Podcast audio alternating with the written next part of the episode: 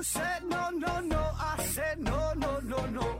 You say take me home, I said no, Perignon. You said no, no, no, I said no, no, no, no.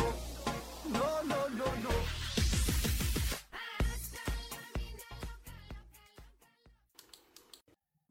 拼命探索不求果，欢迎您收听思考盒子。本节目由喜马拉雅平台独家播出。这一期啊，咱们聊一聊与死刑有关的话题。问题呢，来自于一位叫做 The Hamburger 的听友，他说，发达国家好像大多数都没有死刑，这是为什么啊？呃，那咱们已经没法确切的判断说这个死刑啊到底是什么时候出现的啊？但我个人感觉这应该是世界上最古老的刑罚。那么死刑的出现呢，一定要早于自由刑和罚金刑啊。就你想啊，在原始社会。那他他也没有钱，对吧？你怎么罚他钱啊？你也很难给他关起来，就是这工具上他不太允许啊。所以呢，对他这种犯罪分子的惩罚，要么就是一顿毒打啊，狠的就直接给干死，对吧？给打死了啊。那咱们之前呢做过一期节目聊古代的酷刑啊，就是在过去啊，保证有各种各样折磨人啊、折磨致死的办法啊。那如果一个人他做出了一些引发众怒的违背道德的事件，那严重的那基本那就被干死了呗啊。当然，我们这期啊，咱们不研究死刑是怎么来的，我们重点的是研究这死刑是怎么没的啊，怎么被废除的。就像这位听友提问的，说为什么感觉很多发达国家都都不实行死刑了啊？那么其实，在漫长的历史长河当中，绝大多数的国家地区啊，它都有死刑啊，都处死了很多人啊，慢慢才被废除，也就是最近这一百多年、二百年的事儿啊。那么世界上第一个正式宣布废除死刑的国家呢，是委内瑞拉，这是在。一八六三年，你看到现在才多少年？一百多年事儿啊！一八六三年，哎，委内瑞拉宪法宣布说废除所有的呃罪行的死刑，那就不判死刑了哈。那么直到现在呢，仍然是保持生效啊。那么根据二零零九年六月份的一项统计，嗯，说是全球一百九十七个国家当中，已经有一百三十九个国家实质上废除了死刑，占全球国家总数的百分之七十。其中有九十四个国家完全废除死刑，十个国家废除普通的死刑，只有在特定条件下才执行死刑，比如军事犯罪，比如战时犯罪，就非常严重的啊，像一些什么战犯啥的啊。那么还有三十五个国家呢，虽然保留了死刑，但实际上在最近这十年里没有真正使用过死刑，就不执行了啊。所以它名义上有，但是跟废除呢也差不多。嗯，那相应的保留死刑的国家和地区只剩下五十八个啊。那咱国家自然是算一个啊。那么除了咱国家呢，嗯，在发达国家当中，比较有代表性的有美国、韩国、日本、新加坡，这都有死刑啊。还有像朝鲜、越南、印度、伊朗、伊拉克啊，这些都是保留着死刑啊。所以你看，保留死刑的国家吧，确实是相对来说是属于少数哈，大约也就是呃三分之一、四分之一左右。呃，那我查了一下哈，数据哈，资料显示，在二零零二年，我国被判处死刑的人数是三千九百人，那么其中真正实行的啊，被干死的啊，是一千七百七十人啊。那么这个数据啊，死的这么一千多人哈，他呢是占全世界执行死刑人数的百分之八十以上啊，确实可是不少啊。所以呢，就是咱们实行死刑仍然保留死刑这个事儿呢，一直也被西方媒体拿来说事儿，可以说是一直诟病找茬，就说你们这个什么人权的问题呀、自由的问题呀、生命平等的问题呀啊，因为确实就。死刑这事儿吧，它会引发出很多讨论啊。咱说几个典型的例子啊，比如说在上世纪不不不是上世纪，比如说在这是二十多年前啊，二十年前，二零零三年的时候，零三年就在咱沈阳哈，沈阳桃仙机场抓获了一名日本的毒贩子，他身上呢是携带了一千二百五十克的冰毒，要跑到日本啊。然后那按照咱们国家的法律，你贩毒啊，你这五十克以上就判死刑了。而且呢，咱们国家法律是属于这个叫属地管辖原则，就是说，不管你是任何国家的，你是哪的，不管从哪来的，你在咱们国家在这块儿贩毒，你犯罪了，那就按咱们中国的法律进行处理。所以呢，当时沈阳中级人民法院直接就给他判了啊，这事情。然后他不服嘛，就动用一些什么外交关系啊，等等吧，一些什么政治手段啥，想要跟中国进行交涉，就谈一谈呗，就是争取个宽大处理，是吧？毕竟呢，这情况特殊，这外国人啊，那当时中国也没跟他谈，谈个毛线呢？谈你是来咱国家贩毒咋的？完事儿我还给我还给能给你面子吗？是吧？最后直接就就给毙了啊。那么这事儿呢，当时就影响也很大嘛。毕竟你是对外国人执行死刑，呃，那时候日本首相还是小泉纯一郎呢啊，然后他说是叫深表遗憾啊，你遗憾遗憾呗，遗憾能他妈咋的遗憾啊？这还不算完呢，类似的事件还有很多哈，比如说二零零六年大连警方是捕获了一起也是贩毒的案子啊，也是一个日本人啊，从他的行李箱当中呢搜出了五斤的冰毒，也是直接判了死刑啊。那么日本方面呢，也是使用各种伎俩，故意拖延时间，一拖再拖，足足是拖了两年多，将近三年的时间，在二零零九年的时候。呃，辽宁高级人民法院做出了终审判决，也执行了死刑啊。还有一个是零七年的事儿，是英国的一个毒毒贩子叫阿克毛啊，他是带着四公斤的海洛因在新疆入境，结果呢也是被判了死刑啊。这事儿当时闹得比较大，因为就是英国人嘛，人在欧洲啊，在英国呀，发达国家呀，然后引起了很大的轰动，外媒也报道说中国什么行径非常残忍啊，英国政府各种抗议。当时英国首相是布朗。然后也参与了各种交涉啊，但最后呢，还是给他判了，还是给毙了啊。那毙完之后，英国就一顿什么强烈的谴责，表示非常震惊，表示非常失望啊。反正没惯毛病，你震惊，你失望，你爱咋地咋地呗，对吧？嘴长你脑袋上，你你愿意说啥说啥呗，咱也管不了。但是你在咱国家触犯咱的法律，那咱就给你毙了，不能怪你这毛病，对吧？想当年的虎门销烟，你现在你还来咱国家贩毒，那能好使吗？这事儿是原则性的问题啊。就这个这种案件是非常多哈，你你可以搜一搜，就是外国人在中国被被枪毙的哈也有不少。那么放眼全世界哈，好像就是每个国家吧，对于这个死刑存留的问题吧，都是存在着很多的争议和讨论啊，并不是说这一个国家就是完全一种态度说就保留或者就是废除啊，就是在国家内部也是存在着很大的争议。那么这里边呢会涉及到宗教的问题、社会的问题，什么人权呐、人性啊、法律道德呀。包括一个国家的管理制度啊，国家的国体政体啊等等吧，嗯，很棘手啊，很棘手。那么一般说主张废除死刑的有这么几个观点啊，呃，咱分别说一说哈，大概是有这么几几个，四五个、五六个吧，那分别说一说。呃，然后呢，再加上我个人的一些小的看法哈。我先声明我的态度，我态度是非常简单直直直接哈，就是支持死刑啊，不应该废除啊，就应该干啊。第一个呢，说为什么要废除死刑呢？说这个天赋人权，嗯，生命至高无上且非常特殊，死刑呢是违反社会契约，啊，权力滥用的体现啊，国家无权剥夺人的生命啊，这么一种说法啊。那我觉得这个死刑啊，恰恰是遵守社会契约的表现。什么叫做社会契约？所谓的契约就是一套法则、一套规则，大伙儿都应该去遵循的，达成的一种共识。那么这个契约、这个规则，并不是针对某一个人，并不是为某个人而定的，对吧？它是全社会都应该去遵守的东西。那比如说，咱法律上规定了欠债还钱、杀人偿命，对吧？白纸黑字写着的。那么如果真的有人去杀人了，那我们就按照这个契约来执行，就给他枪毙了。这个道理很简单，没有任何争议。我觉得这才是遵守契约的最高级的表现，对吧？上边写着呢就去做嘛，这事儿还有任何争议吗？当然，如果说这个国家的契约它并没有这个规定，那另说。人家这个国家啊说了，咱国家的法律，咱这个契约说的是，呃，你给人杀了，那么对你的惩罚就是扇两个嘴巴子。OK，那也没问没问题啊。那么对于杀人犯，那就扇两个嘴巴子，扇完就给人放了，没有任何问题，对吧？这就是契约，契约咋说的，咱们就怎么来啊。所以不能说。死刑就违反契约精神，对吧？得看这个契约写的是啥，写的是啥就怎么去做，这叫契约，跟死不死刑有什么关系啊？然后也有人说了，那我作为一个国家的公民，我不认可死刑的存在。那有人认可，但我不认可。然后咱们国家恰好呢是呃保留了死刑，那我觉得我觉得应该废除。那我觉得你这样的话就是对我这个什么人权呐，对什么的一些侵占啊。那那么这这个怎么处理啊？那我觉得唯一的办法，那如果你有这种观点的话，那你就移民到一个废除死刑的国家，对吧？你看哪个国家的法律好，政策好，那么你就努力通过自己的拼搏，你成为那个国家的公民。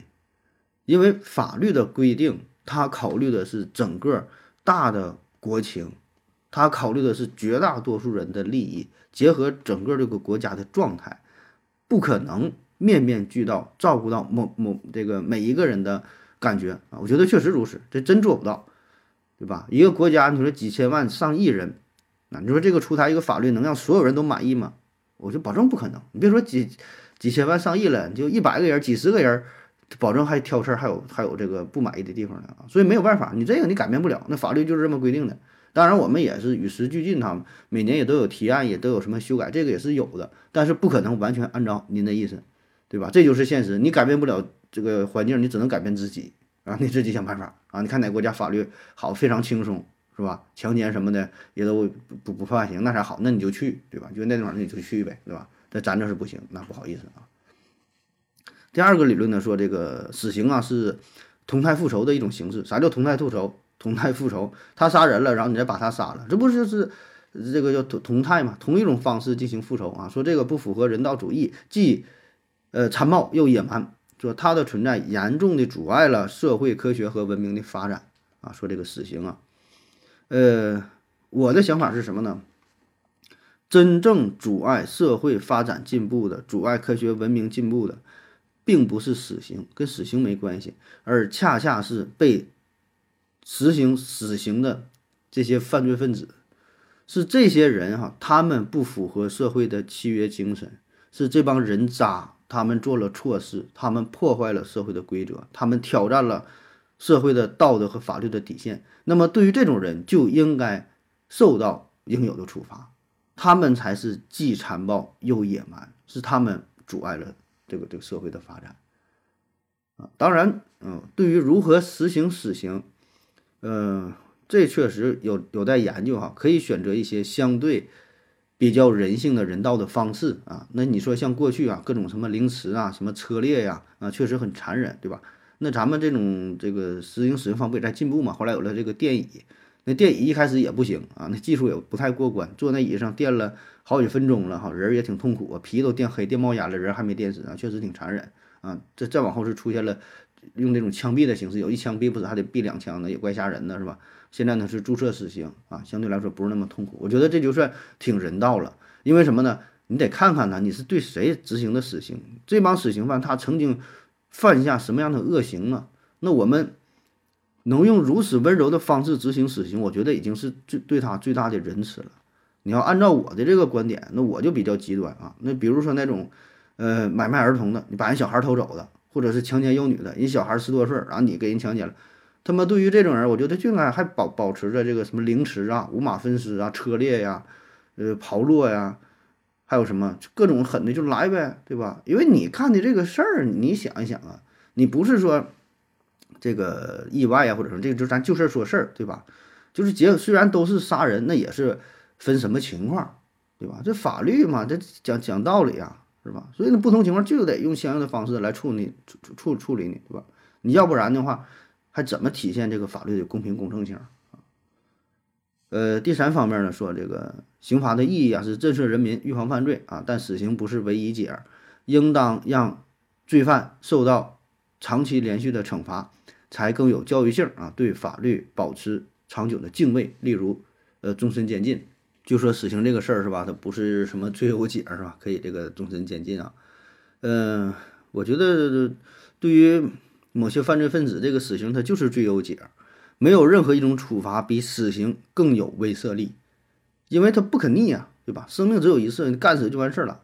那么对于某些犯罪分子，只有用死刑才能给他带来相应的震慑的作用。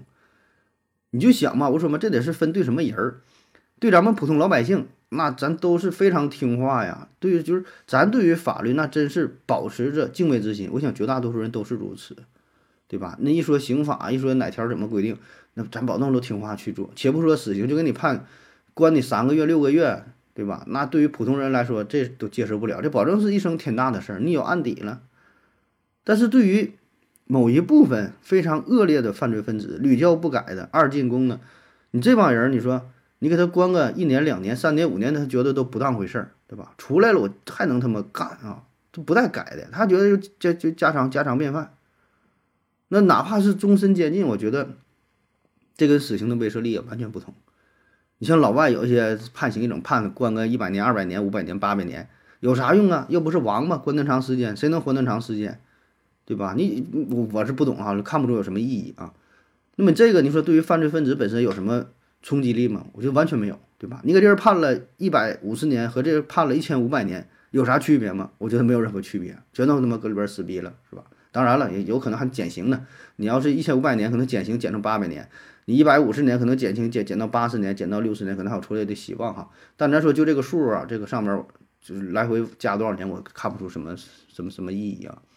而且呢，这个欧洲还有一些国家，人家这个监狱呢待遇是非常好啊，人确实发达，人牛逼，监狱盖的也好。比如说挪威，挪威有一个监狱哈，大伙儿可以看一下节目下方的照片，反正比俺家装修的是豪华多了啊。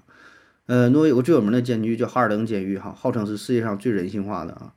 他这个监狱是花了十五亿克朗啊，大约是十多亿的人民币盖这个监狱啊。这监狱不是说你想的说整的怎么那个。安全哈，嗯，怕大伙越狱啊，花这么多钱，主要呢就是用在了这装修上边，相当之奢华，里边配备了什么诊所啊、健身房啊、各种什么超市啊、影音娱乐中心呐、阅读室啊。据说哈，狱警绝大多数还都是女的，还长得挺漂亮啊。你就搁里边待着，你保证不想出去。你没事儿一天看看书，对吧？玩会儿游戏，户外运动啥去打打球，狱警还陪你玩都行。那他为什么这么去做啊？他的出发点呢，就是用我的真心换来你的笑容啊，就想感化这些犯罪分子。那么结果如何呢？真的能被感动吗？呃，也许有人能被感动吧，哈，但是 可能跟跟他这个出发点、跟他想法不太一样啊。比如说，在二零零一年哈，挪威曾经发生了震惊世界的呃一起恐怖袭击案哈，有一个叫做布雷维克的挪威人，他呢是在挪威政府的办公大楼前面是引爆了一个炸弹，嗯。炸引爆之后，又对周围的人呢展开了这个无差别的扫射啊！最终呢，这场灾难导致了七十七人死亡，三百多人受伤，啊，就这么一个恶魔哈，布雷维克。那么他被抓到之后呢，非常震惊，也没有反抗。他说：“我也没有这没有精神病，我就是想表达我对社会对政府的不满啊，我就是想杀死这咱这个前首相叫布伦特兰啊。”您说的就就是这这个想法啊。那么按理说，你说这大事儿，是不是应该执行个死刑啥的？而且那个布雷维克他本人也是非常坚定的这个死刑的推行者啊，他有一个诉求，就是咱应该恢复死刑啊，你给你给老子应该执行死刑，你给我来个痛快的。但挪威呢，早在一九零二年就彻底废除了死刑，连终身监禁都废掉了啊，他最高的刑罚就是关你二十一年，中间表现良好的话还能不断减刑假释的机会啊，基本都关不关不到二十一年。那就这样，这个布雷维克啊，他呢被关在了一个非常豪华的监狱当中，在这里边天天就玩游戏啊。健身、喝咖啡，下午呢晒晒太阳啊，听听歌。那么在监狱当中呢，布雷维克丝毫没有变化啊，没有什么感，没有什么被什么感动感化，完全没有。反而呢就是写信，各种控诉，就说这个监狱不好，就找茬呗。哎，这这这个手铐扣的太紧了，勒得我胳膊疼。室内装修的也太差了，这风格我不太喜欢呐。看书这个灯也不够啊，我看的累眼睛。你这游戏机型号也太老了，反应也慢呢。你这几个游戏我都玩过了，给我换点新的，就各种找茬。我想，这要是放在任何一个其他国家，哈，狱警上去就得给一个大逼斗啊！但结果你猜怎么着？哎，人家这挪威真是人性化。在二零一六年，奥斯陆地方法院审理了这个这个布雷维克他的就是人权侵犯案。他说我人权受到侵犯了，虽然我是犯罪分子，但我在监狱当中，我觉得受到了不公的待遇啊。然后他就胜诉了啊，然后银行银行，然后这个监狱马上就改进啊，还得向他这道歉啊，我们这个更提提升一下啊，我们用这个更好的服务哈，给你带来人人性的光环啊。也就这样，肩负着七十多条人命的这个犯罪凶手，每天在豪华的监狱当中享受着度假一般的生活，各种挑事儿。反正咱也不太懂哈，咱还是那句话啊，这个每个国家都有自己的这个政策哈，咱也没没法去干预，咱就是拿出来说说这个事儿啊。也许是咱觉悟不够高呗，人可能慢慢就被感动了，这咱咱不知道啊。第四小方面说，人呢是感性动物啊，对弱者天然具备同情。呃，在强势冰冷的国家机器面前，受刑人成为无法反驳的弱者。一旦大众产生情感偏离。呃，对受刑者怜悯就违背了死刑的设立初衷。我觉得这就纯有点扯淡了，有点偷换概念啊！就说什么被执行死刑的人就很弱小，对吧？因为他面对的是一个巨大的国家机器，是吧？在这个法律面前非常冰冷啊，他很没有招啊。那你这个谁能觉得他可怜怜悯呢？无非也就是死刑犯的父母、死刑犯的直系亲属，直系亲属都不一定觉得他他值得同情，对吧？你毕竟你杀人了，你做错事儿了。我想绝大多数人呢，并不会对这个受刑的人员有多大的同情心，对吧？你当初你干啥事儿自己不知道吗？绝大多数人恨不得用更加恶毒的方式来处理这些死刑犯，对吧？就我刚才说，我说偷小孩的、强奸幼女这种的，那么恨不得给他肉炖了吃了，那么包大馅儿，包饺子吃啊。所以事实上，如果说应该受处罚死刑的人没有得到相应处罚的话，反而会引起大规模的民愤啊。还有第五点说，死刑呢是以暴制暴的典型，法律禁止谋杀，但公开剥夺他人性命啊，说双标无法展开，无法展现这个公信力啊，是公共杀人犯啊，就是说这个不不让杀人，那你怎么法律怎么还杀人啊？这个也是偷换概念呐。那你要这么说的话，那法律还规定每个人不得剥夺他人的人身自由的权利，对吧？你不能非法拘禁别人呐，那为啥国家监狱还能搁这儿关起来关好几年呢？那你不这这不也是双标了吗？这不也什么什么开什么什么公信力怎么的了？这分事儿啊，这不是国家的权利吗？跟个人他能一样吗？在法治社会下，宪法和法律已经赋予了国家处罚的自主权。那么这个自主权里边，既包括监禁呐，既包括呃处以罚金呐，限制人身自由啊，甚至说剥夺你的这个生命，对吧？这个是在法治社会，这宪法和法法律赋予国家的权利，所以死刑是处罚的一种形式。它跟你杀人，人和人之间杀人，那能一样吗？这种惩罚是不带有任何个人情感的，是遵循着法律的规则。这恰恰是公信力的体现。要不然靠什么体现出这种公信力呀？难道杀人犯然后不不用偿命随便杀吗？这他妈还有公信力吗？第六个说，这人的生命只有一次啊，失去便不可挽回，剥夺了罪犯改过自新的机会，而且一旦发生冤假错案，无辜者无法复活。那关于是否要给犯人一次改过自新的机会啊，司法机关呢已经做出了判断，就是如果他已经触碰了法律的底线，他的犯罪性质已经非常恶劣、非常严重的话，那么没办法，不能给你这个机会。你再怎么哭、再怎么嚎、再怎么叫唤也没有用。当初你干啥来着？杀人的时候你没想着吗？背叛国家的时候你没想着吗？你当间谍的时候你没想着吗？世界上没有后悔药，啊，不是说不能给你机会，分事儿，对吧？你说你偷了二十块钱，OK，那咱按偷二十块钱这事儿进行处理。你偷了两百万，你偷了两个亿，是吧？那这事儿性质它不一样啊，所以不是不是没给你机会，当初给你机会是你自己不中用，法律不会给你无限多次的机会。那么至于说担心冤假错案这事儿呢，我觉得这有一定道理啊，确实啊会有这种冤假错案的出现。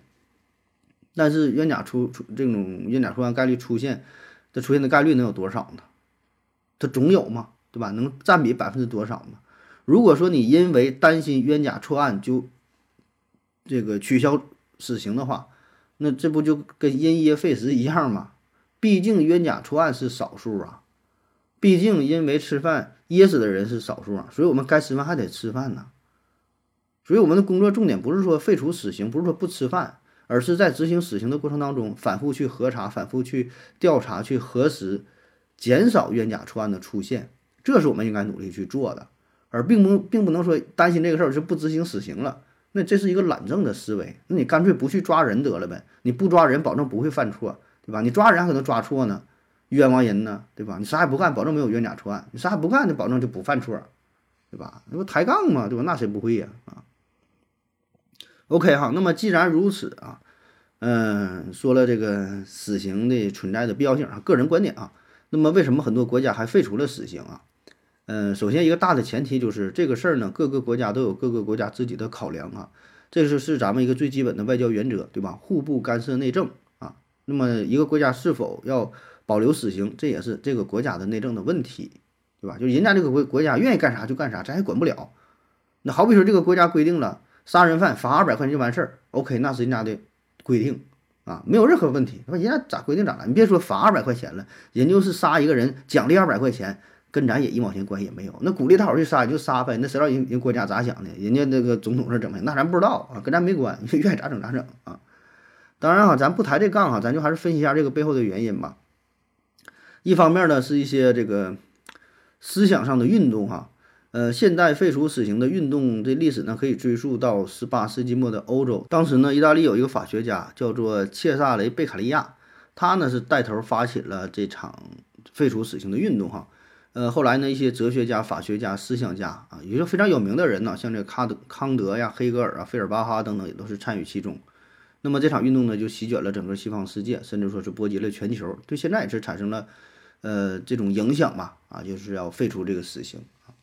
那么这个一大方面哈，那么另一方面啊，呃，重要的原因呢，就是与宗教啊有一定的关系啊。比如说在欧洲哈，欧洲国家基本全都废除死刑了啊，这就是因为他们有着非常浓厚的。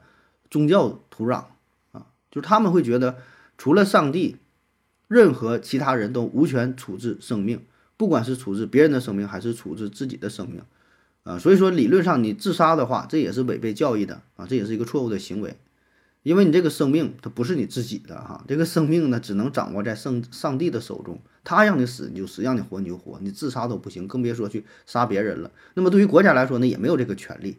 啊，人家犯错了是杀人罪，国家你你不能再去杀人，所以在这种情况下，很多国家呢就陆陆续续的开始废除了死刑呃，然后像拉美地区呢也是受到了这个宗教的影响，一样哈也是啊，不少国家也是开始废除死刑啊。那现在欧洲只有一个国家还保留着死刑，就是白俄罗斯啊，白俄罗斯。欧洲其他国家呢也是没少给白俄罗斯施压。你说，你看咱们都废除死刑了，你搞啥特殊啊？咱欧洲都这么发达，这么先进哈，你也应该废除。然后呢，白俄罗斯总统卢卡申科表示：“哈，你他妈别管，少管闲事儿哈，你管我干啥，对吧？咱们说嘛，每个国家他愿意执行啥就执行啥，对吧？你跟你们欧盟跟你们欧洲有啥关系？你你你管我，你别跟我这比比划划的。有能耐你你管中国，你让中国废除，你让美国废除，你让日本废除，你好使吗？你跟我说啥呀？说不上这个啊，所以这就是外交的基本原则嘛，人家愿意咋整就咋整，对吧？你管人家干啥也是多余啊。”当然，这里边还有其他的一些因素吧，就是，呃，用这个拿死刑说事儿，嗯，它有一些其他的目的啊。还有呢，就是很多国家废除死刑呢，它是一个跟风的行为，跟风并不符合自己的国情啊。比如说啊，这苏联上世纪中叶。就二战结束之后嘛，逐渐要进入冷战的时候，就是苏联，当时美国和苏联的对峙嘛。苏联为了彰显自己制度的优越性，就说我们是都是好，很优秀嘛。那在一九四七年五月份，苏联呢是废除了死刑，就是彰显说我们这个什么人性化是吧？我们先进啊。结果呢，废除死刑之后，废除死刑之后，这个国内的反动势力抬头，反正没有死刑了，就肆无忌惮的，没有这种震慑力了。所以呢，苏联就很后悔哈。那在一九五零年到一九五四年，是分别对叛国者、间谍还有故意杀人犯重新启动了死刑，那这才起到了一定震慑和打击的作用。要不然真管不了。所以这玩意儿，它就还是结合自己国家的情况来看。咱不是说死刑就好，或者说死刑就不好，这里边没有好不好的，只有适合不适合。每个国家的制度是完全不同的，对吧？一定是结合你自己的这个国情来看，也不要说跟别人去比，也不要拿这个东西，呃。跟别的国家去讲说的，你应该向我学，谁跟谁学呀，对吧？人家愿意学就行，愿意咋地咋地呗，跟各个家过日子一样，别给别人瞎出主意啊！如果你真的觉得人家有好的地方，你自己偷摸学可以，但不要总给别人来上课。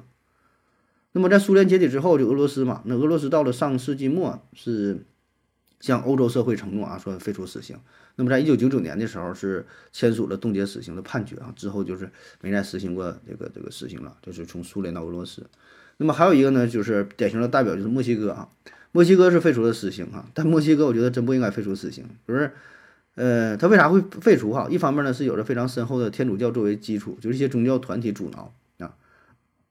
再有呢就是俄罗斯不是俄罗斯，墨西哥，他这个毒品呢非常泛滥嘛，他这利益集团在背后操纵。就这帮贩毒的，保证是不希望实行死刑，对吧？就贩多少斤重，贩两吨，对吧？你也不能给我整死，不能判死刑，对吧？大不了给我关多长时间。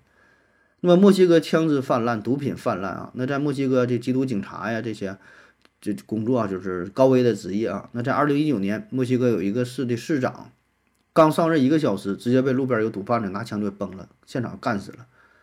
但因为没有死刑嘛，这玩意儿你你不能不咋地，大不了给我抓抓着吧，蹲大牢蹲几年呗，该吃吃该喝喝，还有纳税人养着我呢，对吧？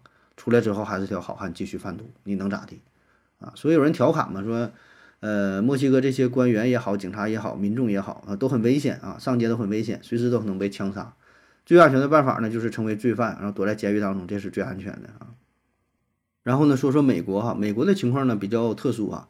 美国的死刑是在一九六七年的时候呢，是顺应时代的潮流，呃，开始就是就全面废除啊。废除之后呢，也是犯罪率居高不下。那么还有一部分党派的支持情况下吧，就在一九七六年，美国又恢复了死刑啊，就是执行了十十来年儿哈，又改回来了啊。呃，当然他们是联邦制的国家嘛，那么不同的州呢法律也不太一样哈。现在仍然有二十多个州是保留着死刑啊。当然，虽然保留着死刑这个这个刑罚，但是真正实行死刑被执行者这个人呐是比较少，因为他们天天也吵吵什么人权、什么自由啥的，就好像执行死刑这事儿不是特别光彩，他也总拿这个说事儿嘛。那在二零二一年，美国是一共判处了十八例死刑，真正处决了十一个人啊。这个数据来看，确实是不多啊。法律上是做到了少杀慎杀。啊，也是代表了司法的进步，是吧？代表了人性的进步，看到了人性当中闪闪发光的这什么光环的这这一样的东西啊。但是我们再看另外一组数据，二零一一年的时候，美国警察在工作当中总共击毙了一千一百四十一人，这啥意思？就是这些人呐，就是在抓你的或者调查的时候，还没等执行死刑呢，只是警察觉得这个人做出了一些违反自己指令的动作。就觉得这人很危险，就我告诉你别说话了，闭嘴，start up 哈。他还说，告诉你你手别乱动，把两个手放在脑袋后边。他不讲，告诉你蹲着，他蹲的动作不标准，警察就可以直接开枪啊。当然这事儿按照他们的司法体系没有任何问题，人家就这么规定的，有权这么去做。就是警察觉得这个犯罪嫌疑人的动作威胁到了自己的安全的时候，可以随时击毙啊，那确实可以啊，那那那是没有问题，对吧？但咱说这个数啊，是一千一百四十一人，平均的话，一天三个人还要多。那你说这些人是他们是没有被判死刑，但他也死了，是吧？那么这些人是否真的就是应该被杀掉呢？他们是做错了什么，是吧？他们没有经过正规的审批的流程，对吧？那这里边有没有冤假错案呢？啊，当然了，这个咱也管不了，咱也管不了，是吧？人家。法律是这么要求的，人家那警察觉得，那我就是受到威胁，那我就给你干死，能怎么了？法律赋予了我这个权利啊，当然也没没有没有任何问题，是吧？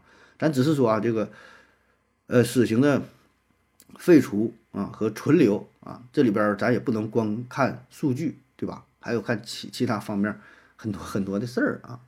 那么最跌宕起伏的呢，就是这菲律宾哈，菲律宾那真是被忽悠瘸了，菲律宾是亚洲。